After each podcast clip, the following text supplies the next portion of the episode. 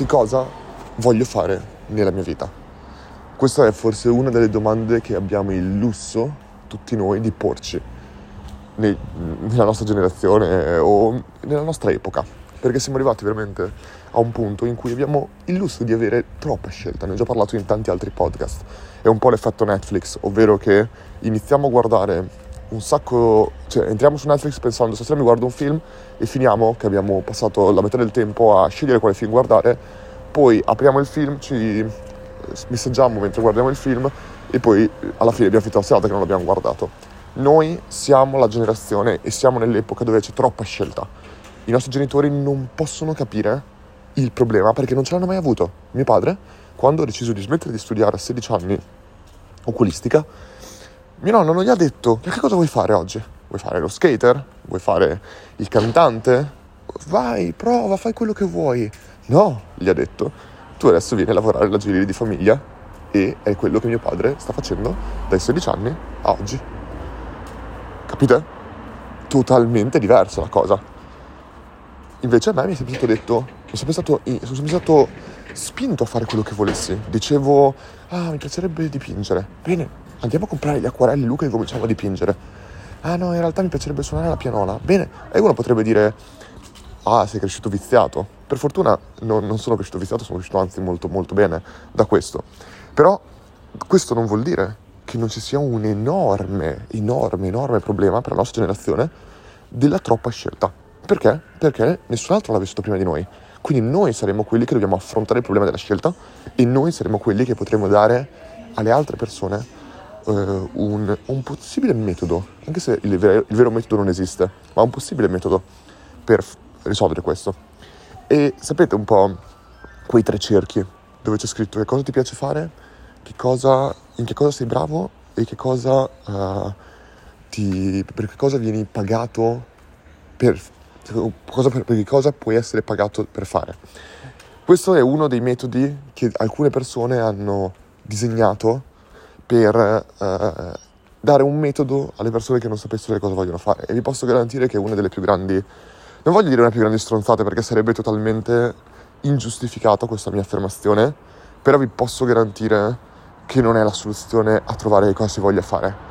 E ho conosciuto un sacco di persone che attraverso questo metodo, passatemi il termine, stanno facendo qualcosa che non gli piace fare o non hanno assolutamente trovato che cosa vogliono fare.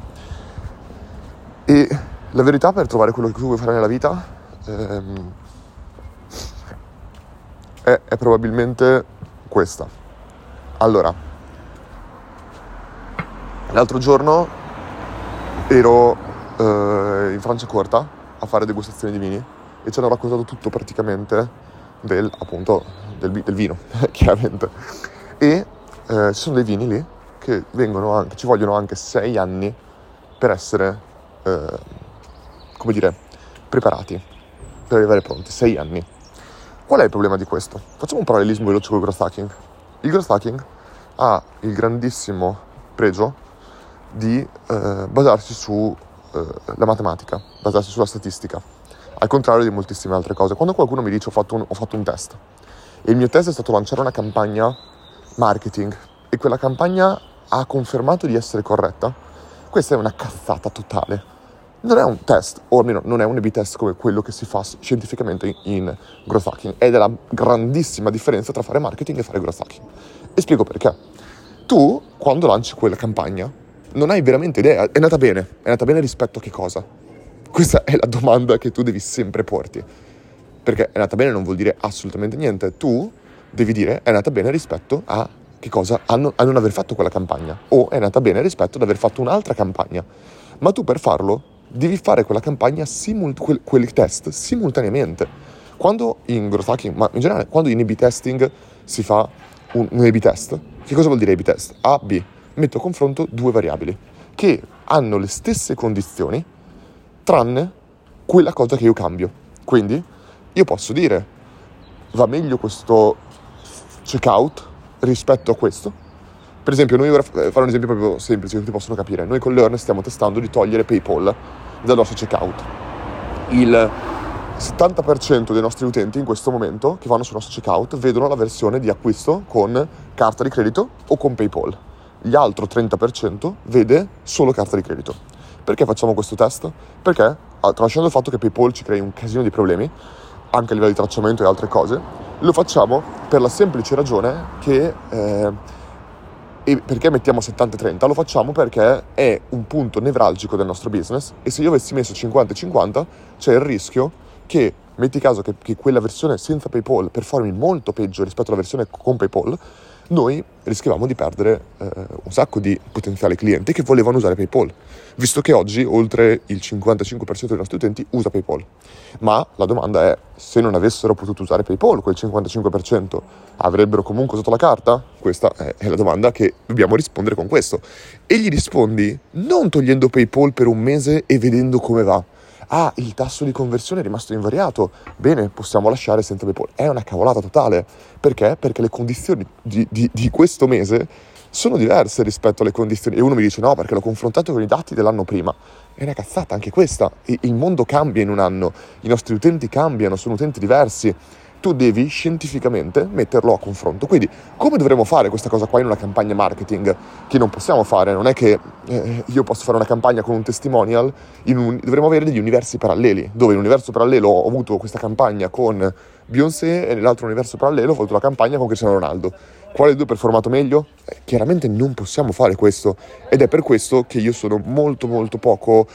Eh, d'accordo con i test di marketing. Ma perché vi ho fatto questa cosa qua? Perché questa cosa è la nostra vita. Noi non possiamo testare nella nostra vita in maniera corretta.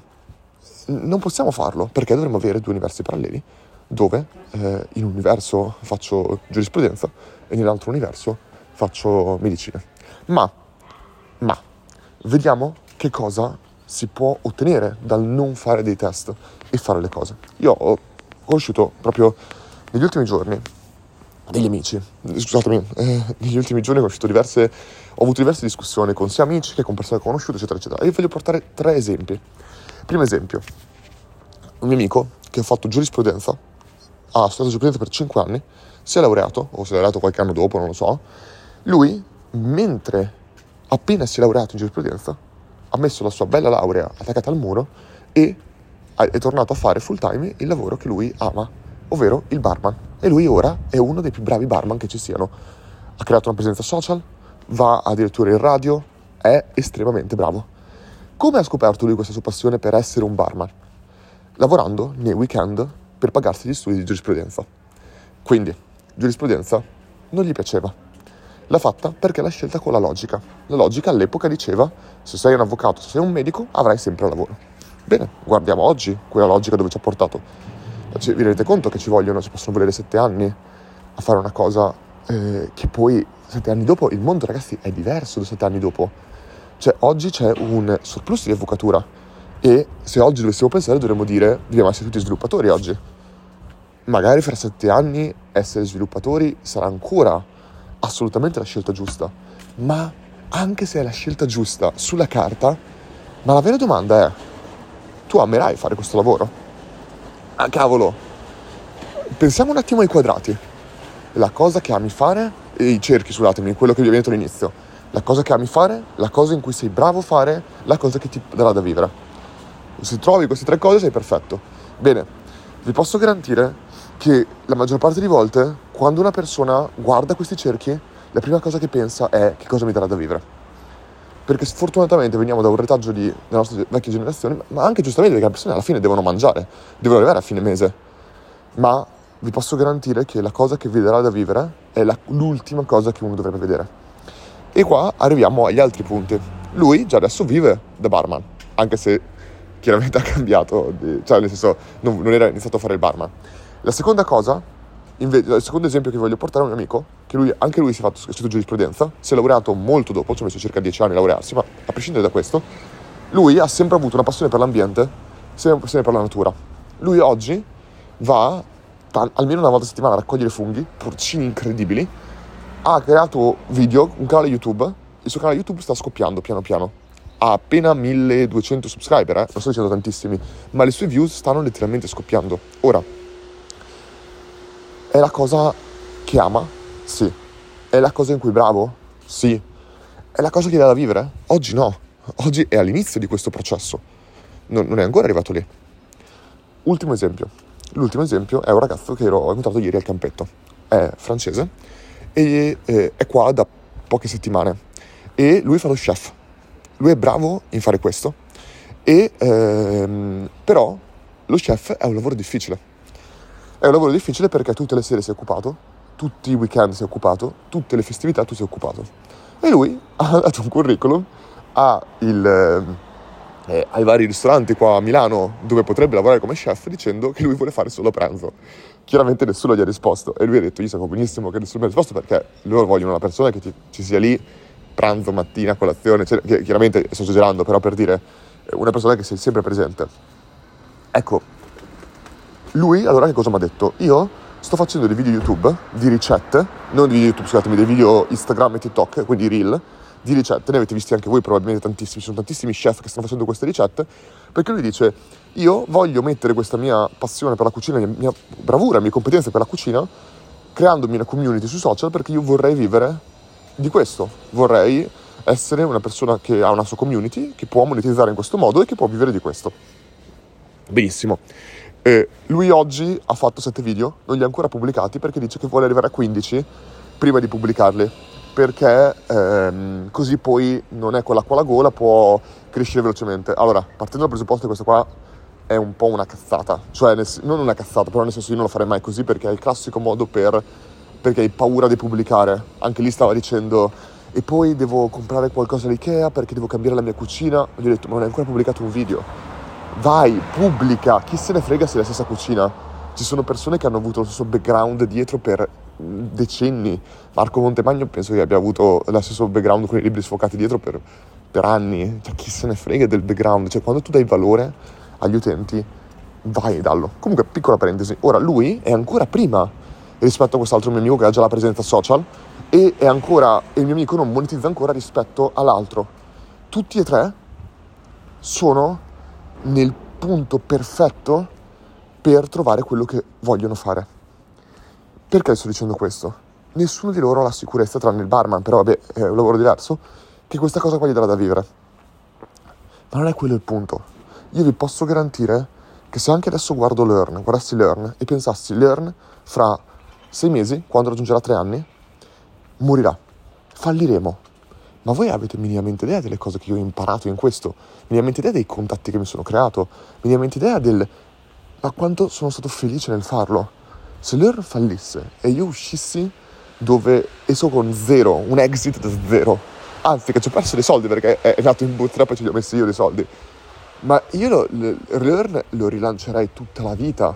Io domani se voglio rilanciare un'azienda, già prima avevo delle competenze ottime per farlo perché sennò Learn non sarebbe nata, ma se domani dovessi rilanciarla, una nuova azienda dopo, dopo, dopo questo fallimento, ma stiamo scherzando, cioè io faccio in un anno quello che ho fatto in tre, in, in Learn, eh, ho già, mh, mm, prendo già tutto il team che abbiamo già adesso, se vorrebbero ancora lavorare, volessero ancora lavorare con me, ma nel senso eh, sono riuscito a trovare delle persone che sono incredibili, con cui vorrei aprire qualsiasi azienda. Eh, ma, ma tutto questo, cioè il concetto è, non possiamo guardare a quello che vogliamo fare con la logica, dobbiamo guardarlo spesso con quel sesto senso che abbiamo dentro di noi. Perché ah, logicamente parlando a un avvocato che si è appena laureato è sbagliato che vada a fare il bartender, è sbagliato che vada a fare un canale YouTube di porcini. Cavolo, è sbagliato logicamente parlando, ma è la cosa incredibilmente giusta per, per se stesso, per la sua felicità, per tutto quanto. È la cosa giusta. E dobbiamo ascoltare questa nostra voce interiore. C'è chi lo sa a 20 anni, chi lo sa a 30, chi lo sa a 50. Ma nel momento in cui tu hai quella voce che dici è la cosa giusta, è la cosa giusta. Falla. Trova il modo di farlo. Questo non vuol dire che devi buttare via tutto il resto, puoi arrivarci gradualmente, ma segui quella voce. E lo so che è complicato perché non vi sto dando un metodo, ma il mio metodo che ho trovato, che ho usato io, che ho usato tutte le persone che conosco e che sto vedendo con questi esempi qua, è molto semplice. Ascolta la voce, prima cosa. E tu mi dirai, è facile Luca, c'è quella voce. Se non ci fosse quella voce, continua a fare. Guarda quelle persone che ti ho appena nominato. Sono tutte persone che hanno sentito quella voce durante il percorso. Il percorso lo puoi guardare soltanto indietro, come diceva Steve Jobs. Steve Jobs, quell'amore per la tipografia, non sapeva ancora che sarebbe stata la cosa che ha dato vita in un certo senso a Apple. Io quando ho fatto il primo corso, Career Accelerator, che è nato totalmente a caso, è nato perché io ho fatto delle strategie di cres- di tro- per trovare lavoro, Davide, l'altro mio amico Rasco, me le ha chieste e hanno funzionato anche per lui, gli altri miei amici ci hanno chiesto anche loro ma queste strategie? E ho creato un corso perché non avevo voglia di spiegarle uno a uno a tutti quanti. Questo corso è diventato il corso e poi da lì è nato tutto quanto. Se guardo queste cose qua, questo percorso è quello che ha fatto nascere Learn. E io so già che fra dieci anni, quando guarderò indietro, Learn era un tassello fondamentale per un'altra cosa. O per, quello, o per Learn al quadrato, cioè per, per dire all'ennesima potenza. Cioè il concetto è dobbiamo lasciarci trasportare dal nostro stesso senso e dobbiamo al tempo stesso ottimizzare quello che facciamo con quest'ottica, cioè porci davanti dei bivi. Poniamoci davanti questo. Io ogni 18 mesi, perché è il tempo giusto che io mi do, cerco di fermarmi e ascoltare quella voce e di cambiare qualcosa nella mia vita. Però, e qua l'esempio del vino. Ragazzi, le cose devono necessariamente prendere tempo. Non possiamo cambiare tutto ogni secondo. Tra le due abbiamo il coraggio, è meglio avere il coraggio di cambiare, cambiare piuttosto che non avercelo. Ma diamoci tempo. Le cose sono un tassello dopo l'altro. Quando io ho lasciato l'azienda Gameloft, che l'ho lasciata solo dopo, solo, solo dopo solo sei mesi, perché sentivo che non era il percorso giusto per me. E mi ricordo il mio compagno del master tedesco che quando gli ho scritto che stavo per lasciare il lavoro, lui mi ha detto: Ma no, aspetta, cambia ancora? Ma guarda, aspettate che passa un camion.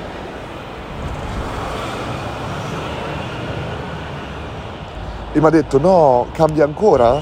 Guarda che sul tuo curriculum sarà un occhio nero. Lui, il suo curriculum, oggi lui è da due anni che fa il freelancer, dopo tanti anni in azienda. Fa benissimo a farlo, ma anche quella posizione da freelancer sarebbe un occhio nero nell'occhio di un'azienda. Ma vi posso garantire che chi se ne frega. Oggi io, non, nessuno, se dovessi mai lavorare per qualcun altro, mi chiederebbe mai un curriculum. Il curriculum è quel cavolo che ho ottenuto di risultati. Quello è il curriculum vero. Quindi concentriamoci non su allineare tanti piccoli brand. Io facevo così all'inizio della mia carriera. Ah, aspetta, ho lavorato per Gameloft, ho lavorato per Rocket Internet, figo, posso mettere i loghi qua su giù. Chi se ne frega? Io non guarderei mai il logo di qualcuno, anzi, abbiamo lavorato con persone con dei loghi importanti, non sono durati dentro Learn. Non è detto che, che questi loghi portino veramente questi risultati. Quindi lasciamoci tempo, pensiamo a questo so- sopravvalutiamo tantissimo quello che possiamo fare in un anno, in sei mesi, e sottovalutiamo in maniera incredibile quello che possiamo fare in due anni in tre anni. Ma è incredibile, troppo, abbiamo troppa l'ansia nel conoscere persone troppo velocemente nelle relazioni, eh, lanciare aziende che devono crescere troppo velocemente, co- acquisire competenze.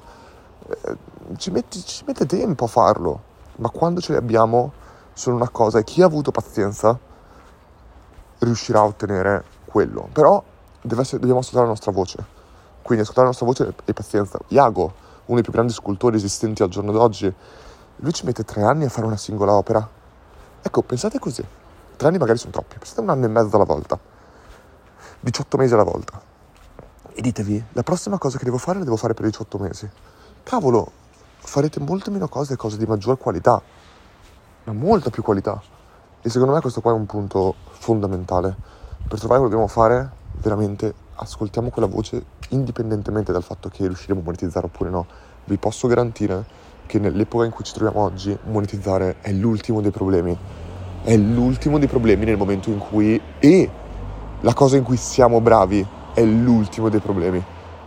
Trovi il modo di diventare bravo in quello che ami fare e trovi il modo di fare soldi con quello che ami fare.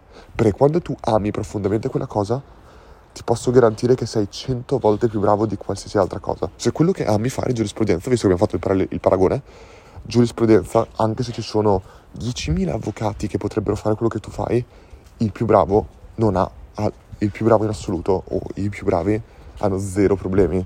Se ne fregano totalmente che c'è concorrenza in quel mercato non guardano a quello perché loro sanno che la concorrenza non è per il numero di avvocati che ci sono, ma per il numero di avvocati incredibilmente bravi che ci sono e ti posso garantire che non ce ne sono così tanti rispetto al numero di avvocati totali che ci sono.